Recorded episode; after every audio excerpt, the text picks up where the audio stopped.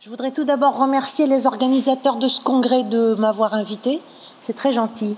Euh, voilà. Et on m'a demandé de traiter euh, le topo suivant. Donc, euh, l'asthme aigu grave, dont la nouvelle appellation est les exacerbations sévères d'asthme, le point de vue de l'urgentiste. Donc, pour faire ce topo, je me suis appuyée sur les recommandations du GINA 2019, la recommandation formalisée d'experts de la Société française de médecine d'urgence et de la Société de réanimation de langue française de juin 2018 et la conférence d'actualisation de euh, la Société française d'anesthésie et réanimation de 2017. Juste une petite euh, diapositive de paysage. Donc ça, vous le savez mieux que moi. 300 millions environ d'asthmatiques dans le monde, même si dans les pays sous-développés, c'est probablement sous-déclaré. 30 millions en Europe et 4 millions en France, avec une prévalence qui est en augmentation chez l'enfant, aux alentours de 10%, 7% d'asthme sévère, et euh, des données qui étaient un petit peu déjà anciennes, mais qui avaient fait le point et qui notaient, euh, premier élément euh, qui pour nous, les urgentistes, est, un petit peu effarant, que seul asthmatique, seul un asthmatique sur cinq euh, possède un débit expiratoire de pointe. Concernant les passages aux urgences, on estime environ à 200 000 passages euh, dans les services d'urgence par an pour crise d'asthme, en sachant que les logiciels de codage ne permettent pas de tous les, euh, les enregistrer, surtout celles qui ressortent. On arrive à bien savoir combien d'asthmatiques sont hospitalisés, mais moins combien d'asthmatiques ressortent. Azur 2 avait montré que 38% de ces asthmatiques qui consultent aux urgences reconsultaient dans le mois suivant euh, cette crise euh, et donc euh, avaient euh, retrouvé comme facteur expliquant cela probablement euh, des ordonnances de sortie qui étaient éminemment pléiomorphes avec une insuffisance de traitement par corticoïdes notamment. Quand on se recentre sur les exacerbations sévères d'asthme, puisque je vais utiliser cette nomenclature qui est celle qu'il faut maintenant utiliser, euh, c'est environ entre 50 et 100 000 hospitalisations par an en France, dont 10 000 en réanimation.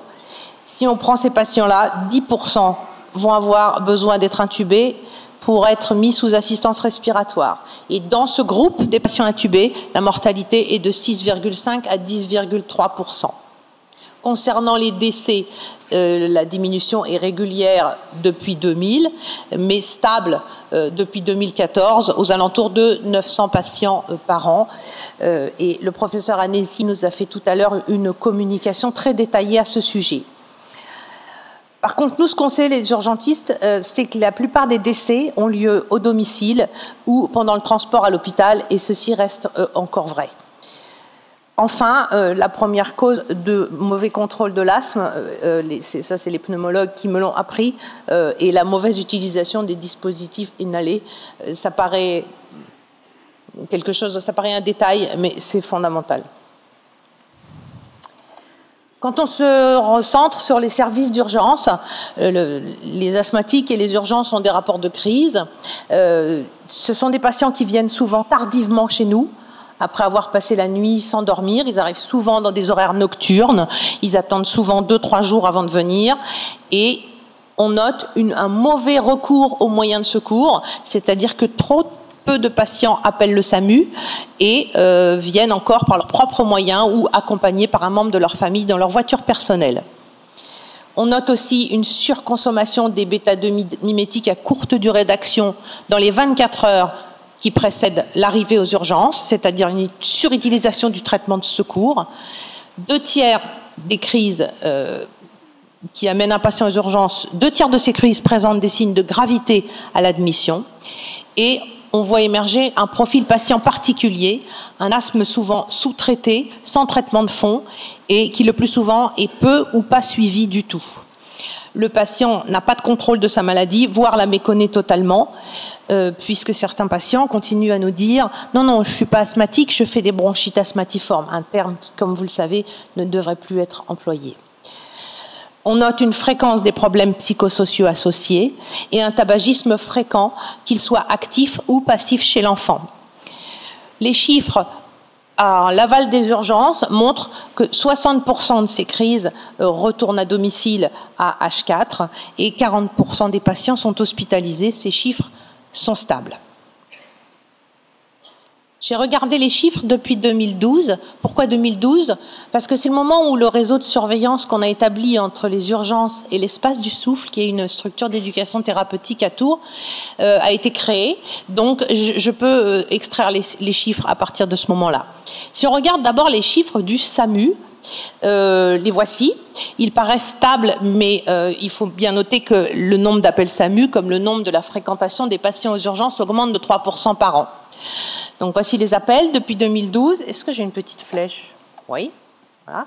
Donc 6%, 6,5% des patients sont classés graves dès l'appel au 15. OK Et un patient sur 5, 19,2% très exactement, déclenche l'envoi d'un SMUR. Cette colonne-là, c'est les patients pour lesquels le SMUR est envoyé. Lorsque le SMUR est envoyé, 38% des patients pour lesquels le SMUR s'est déplacé à domicile vont être admis directement aux soins intensifs ou réanimation médicale, sans passer par les urgences. Ce sont donc les crises les plus graves. Pour les enfants, je ne peux pas vous, donner d'estimation puisqu'il n'y a pas d'admission en réa pédiatrique pour asthme. Je peux juste vous donner les chiffres euh, chez l'enfant à Clocheville avec ceux qui ont été notés euh, par le SAMU sévères dès l'appel on note encore sur, ces chiffres que deux patients qui présentaient des exacerbations sévères d'asthme dès l'appel enregistré au SMUR ont refusé d'être transportés à l'hôpital. Quand on arrive aux urgences et qu'on regarde les chiffres, donc dans le service où, je travaille depuis l'an 2000, c'est un service d'urgence adulte, hein, que voit-on? Euh, les chiffres, là encore, paraissent stables, mais le taux de fréquentation des urgences ne cesse d'augmenter, là aussi de 3% par an, puisque chez nous, nous sommes à 160 admissions par jour. Les crises d'asthme représentent environ 13 patients par mois, donc ce sont 13 patients pour crise d'asthme par mois, avec des pics en avril, mai et en septembre-octobre, avec l'exposition aux allergènes et les infections virales. 8% des patients qui arrivent aux urgences vont être hospitalisés en USC et en réanimation. Quand on regarde les chiffres euh, de devenir des patients, or ceux qui vont en réanimation, vous avez 25 à 35% des patients qui vont être hospitalisés et 60 à 75% qui vont ressortir des urgences après la quatrième heure. La plupart sont hospitalisés en pneumo, mais on note aussi que ceux qui sont à l'UHCD représentent en général les crises les moins sévères, hein, c'est-à-dire des patients qui vont sortir en général à J2, ceux qui sont hospitalisés dans les autres services le sont par manque de lits en pneumo. Si on se recentre sur les exacerbations sévères d'asthme, quelques notions qui proviennent de la littérature récente. Alors la définition, c'est une exacerbation sévère qui est susceptible de mettre en jeu le pronostic vital ou nécessitant une prise en charge urgente. Elle résulte d'un bronchospasme qui est particulièrement intense, qui va être à l'origine d'un syndrome obstructif sévère. Dès 2007, c'est un papier un peu ancien, Dussert et ses collaborateurs avaient montré euh, dans le journal Allergie que tous les patients, même ceux dont l'asthme était léger, pouvaient connaître une exacerbation sévère d'asthme. Une notion qui est, qui est importante. La reconnaissance précoce de la gravité permet une prise en charge rapide et adaptée, que ce soit par le patient, mais aussi par le mode de recours au SAMU. Et plus le traitement est débuté tôt, plus l'amélioration du, patient va être rapide. On sait aussi que l'absence de traitement fond, d'une part, et la présence de troubles psychosociaux associés est associée à un risque plus élevé d'exacerbation sévère d'asthme. Concernant les facteurs, les facteurs de risque de SA et de décès liés à l'asthme, voici ce que nous dit le GINA. La présence d'une rhinosinusite chronique allergique est associée à un asthme plus sévère. La présence d'une AREA, affection respiratoire exacerbée par l'aspirine ou autres anti-inflammatoires, est associée aussi à un asthme plus sévère et à une polypose nasale. La présence d'une allergie alimentaire confirmée est un facteur de décès indépendant lié à l'asthme chez l'enfant, notamment un antécédent d'intubation orotrachéale pour asthme, un antécédent d'hospitalisation aux soins intensifs pour une exacerbation grave dans l'année précédente, une mauvaise utilisation du traitement de fond par corticostéroïdes inhalés, une surconsommation des BACA, donc des bêta-2 à courte durée d'action, évaluée donc à plus de un inhalateur par mois. Un traitement par corticoïdes oraux en cours ou stoppé récemment, l'absence de plan d'action personnalisé écrit et la présence d'une maladie psychiatrique ou de problèmes psychosociaux associés. Les décès par âge, je passe très vite parce que ça a été très bien développé et euh, c'était juste pour mettre cette petite photo. C'est les chiffres du CDPIC IMSERM. Depuis 2006, c'est stable, 0,1 pour 100 000 habitants avec une petite surmortalité chez la femme. La baisse des décès est due à la généralisation du traitement par CSI. Ce qui reste quand même choquant, a fortiori pour nous, euh, gens de première ligne, c'est que la majeure partie des gens continuent à mourir chez eux ou pendant le transport. Et ces chiffres ne prennent en compte que les gens entre 5 et 45 ans puisqu'avant 5 ans, il y a un risque de confusion avec les décès par bronchiolite, et après 45 ans, euh, des facteurs intriqués, notamment les causes cardiaques, la BPCO, le cancer. Lors du premier contact entre le patient en crise et le SAMU, ou l'infirmière d'accueil et d'orientation quand il arrive par ses propres moyens aux urgences, ou avec les pompiers. Il faut rechercher bien sûr les signes de gravité. La première ligne est connue par tout le monde, euh, les troubles de conscience, les difficultés à parler qui sont des signes de gravité majeurs, mais aussi, une fréquence respire supérieure à 30, une fréquence cardiaque supérieure à 120 et un DEP inférieur à 150 ou 50% de la théorique. Il existe cependant des facteurs indépendants majeurs, une antécédent d'intubation avec ventilation mécanique ou d'hospitalisation aux soins intensifs pour asthme, la présence d'une exacerbation sévère dans l'année précédente, la prise récente de corticoïdes oraux, tout ça c'est des plaques qu'utilisent les infirmières d'accueil chez nous et le SAMU pour la régulation, une consommation importante ou croissante de bêta-2 à courte durée d'action, plus d'un inhalateur par mois, l'absence de traitement de fond par corticostéroïde inhalé ou un défaut d'observance ou une mauvaise utilisation de l'inhalateur, un âge de plus de 70 ans, puisqu'on sait qu'à cet âge-là, il y a des facteurs de comorbidité, notamment cardiaque associés, la présence d'une allergie alimentaire confirmée, la grossesse, je vais y revenir, et des arguments en faveur d'une pneumopathie infectieuse associée, à savoir de la fièvre et des crachats sales. L'exacerbation sévère d'asthme et la grossesse ont des rapports à risque, non seulement les exacerbations sévères sont plus fréquentes pendant la grossesse, mais elles sont associées à un risque accru de complications maternelles, fétales et néonatales.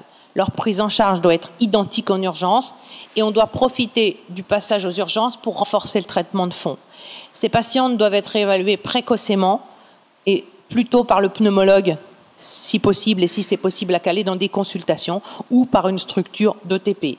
Précocement, ce qui est recommandé, c'est plutôt dans la semaine. Juste pour dire, les patients ont souvent peur du risque malformatif. Le bénéfice des thérapeutiques euh, est largement supérieur au risque malformatif.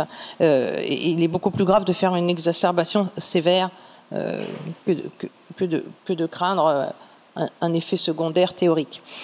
Concernant les BACA quad 9, alors ça c'est vraiment juste pour poser cette plaque qui maintenant euh, va, va être euh, transmise aux, urgentistes et en tout cas aux internes du service. Quad 9 sur le GINA 2019, les bêta-2 mimétiques euh, à courte durée d'action ne doivent plus être utilisés seuls. Ils augmentent le risque d'exacerbation, ils augmentent le risque de réduction de la fonction respiratoire et en utilisation régulière, ils augmentent les réactions allergiques et l'inflammation des voies respiratoires. De plus, une surconsommation de bêta-2 mimétique à courte durée d'action, à plus de 3 contenants par an, est associée à un risque accru d'exacerbation sévère et à plus de 12 contenants par an est associé à un risque augmenté de décès tous les asthmatiques devraient avoir une association corticostéroïde inhalé bêta-2 mimétique à longue durée d'action. L'étude de Auburn en 2018 a montré une réduction de 64% du risque d'exacerbation sévère avec cette association budesonide formotérol versus BACA chez des patients qui avaient un asthme léger. D'autre part, euh, l'association budesonide formotérol a été même proposée à la fois en traitement de fond et de secours, euh, ce qui reste à, à surveiller dans les années à venir, mais ça va peut-être être un changement fondamental. Que fait-on aux urgences? Euh, Le patient arrive avec un débit qui est inférieur à 50% de la théorique. Nous, on fait, on dit 200 en pratique aux infirmières d'accueil, comme ça c'est une valeur unique qu'elles connaissent. 200, ils sont installés à la sauve, c'est-à-dire au déchocage, hein, en surveillance visuelle constante. Ils vont avoir des bêta-2 mimétiques à courte durée d'action en nébulisation continue au cours de la euh, première heure. Ça fait trois aérosols. La littérature montre qu'on peut faire 2,5 versus 5 mg. Il n'y a pas de différence dans l'efficacité. Et l'oxygène euh, reste conseillé pour avoir des saturations entre 94 et 98% avec des débits à 6 à 8 litres minute qui permettent euh, d'avoir une bonne diffusion des, des particules de, de médicaments.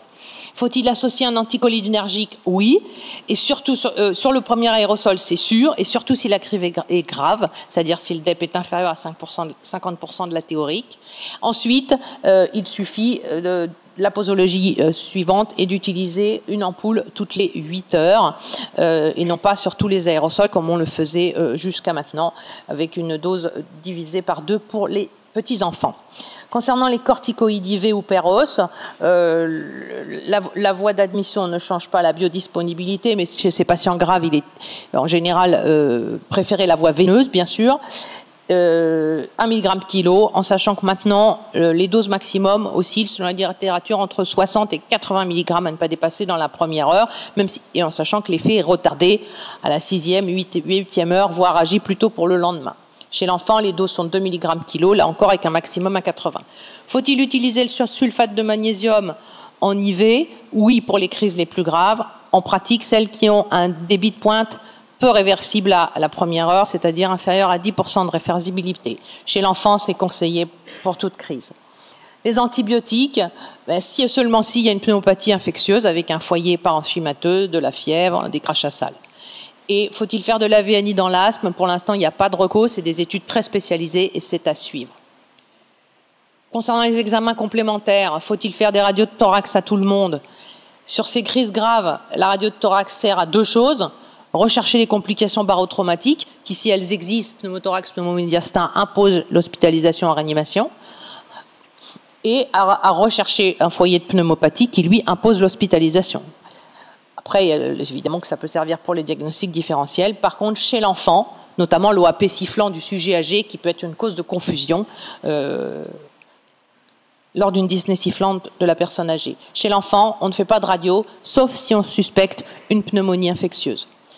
Concernant les gaz du sang, là encore, on recherche des signes de gravité, la, normocapnie étant déjà un signe de gravité chez l'asthmatique, l'hypercapnie un signe de gravité extrême, puisque ce sont des signes d'épuisement respiratoire qui doivent faire déplacer le malade en surveillance visuelle constante s'il ne l'était pas déjà, et le faire proposer en USC réanimation. Chez l'enfant, pas de gaz du sang, ça fait mal. Quels sont les critères d'hospitalisation en réanimation USC Les critères cliniques de droite sont très bien connus euh, des gens de première ligne.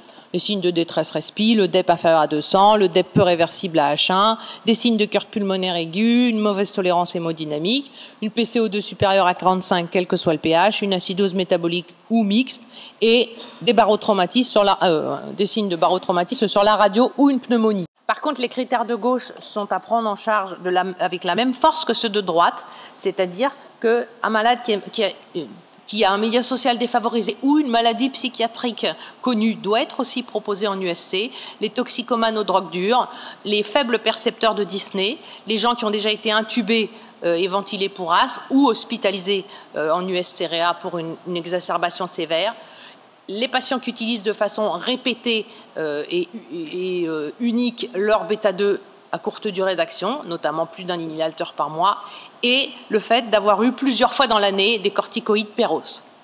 Quand ça va mal, eh bien, il faut intuber le patient. Euh, 2 à 4 des, des exacerbations sévères d'asthme vont nécessiter une intubation. Euh, cette intubation doit être réalisée par le médecin le plus expérimenté du service. Quelles sont les indications? Le patient grave d'anglais qui va avoir à l'accueil des urgences ou à la prise en charge du SMUR des troubles de conscience ou une bradypnée ou le patient qui, au bout d'une heure, ne va pas s'améliorer, c'est-à-dire qu'il va être à peu près dans le même état. Euh, ces malades doivent être préoxygénés trois minutes pour essayer de monter euh, la saturation et de leur donner un peu de réserve respiratoire avant d'intuber, soit une préoxygénation classique au bas vu avec l'eau de 15 litres, soit en utilisant la VNI, dont, là l'aide inspiratoire peut, être une aide pendant les trois minutes où on prépare le plateau d'intubation pour euh, optimiser l'oxygénation du patient.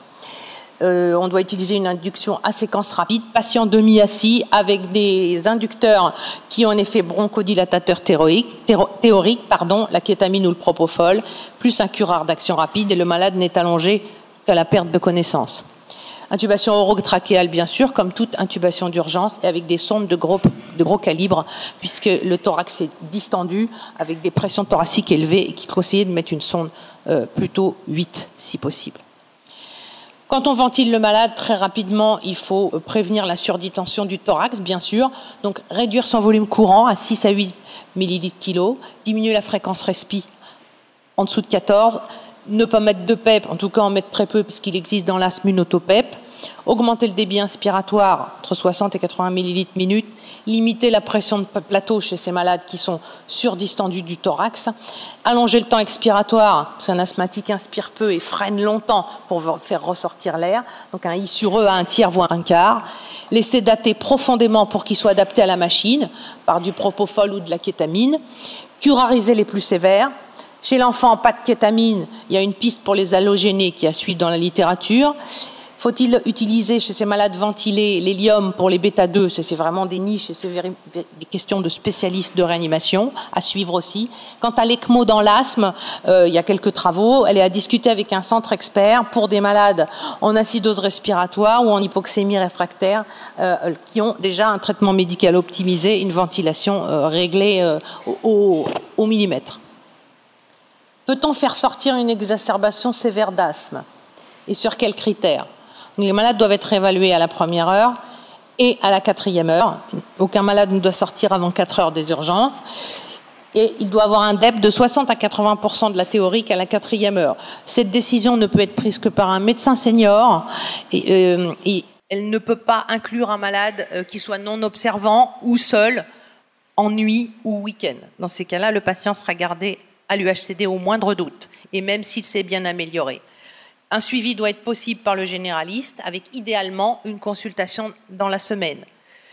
Lorsqu'un protocole de service est établi, on sait que ça diminue de façon euh, si significative et pas systématique les réadmissions aux urgences. Quelle doit être l'ordonnance de sortie? Une crise qui amène un patient aux urgences est un signe d'une perte de contrôle de l'asthme. Elle doit imposer la majoration ou l'instauration d'un traitement de fond avec une association bêta-2 à longue durée d'option corticostéroïde inhalée pendant 2 à 4 semaines. Ça n'est pas tranché dans les recommandations. En sachant qu'après une crise sévère, un asthmatique met environ 3 semaines à retrouver son DEP de base. Des corticoïdes à 0,5 mg kg, là encore, pendant 5 à 7 jours. Les bêta-2 à courte durée d'action restent indiqués en traitement de secours, mais euh, avec les études sur le, traitement en, fond et secours par le budésonide formotérol, c'est à suivre. Les urgences doivent être l'endroit où on doit vérifier la bonne utilisation des dispositifs inhalés. J'en suis persuadée. Il n'y a pas de, mauvais endroit pour vérifier ça. Ça peut être le pharmacien, ça peut être euh, à l'espace du souffle, mais ça peut être aussi aux urgences. Euh, nous, chez nous, on leur donne un débit expiratoire de pointe, on leur démontre l'emploi et on définit avec eux des valeurs seuil pour l'appel au SAMU. Ces patients doivent être réévalués de façon précoce, soit par le généraliste, soit par un pneumologue, mais les délais de consultation ne se pas toujours facile, soit par une structure euh, telle euh, une école de l'asthme, euh, un réseau asthme entre les urgences et, les structures d'éducation. L'objectif de ces consultations d'aval sont bien sûr de refaire le point avec le patient et de mettre en place ou réévaluer un plan d'action d'urgence personnalisé. Le réseau Asthme Touraine euh, vous sera présenté de façon très détaillée par Jean-Philippe Maffre demain dans la session d'éducation thérapeutique. C'est un réseau qu'on a fait chez nous, on a mis en place en 2011, qui est opérationnel en 2012, validé ARS.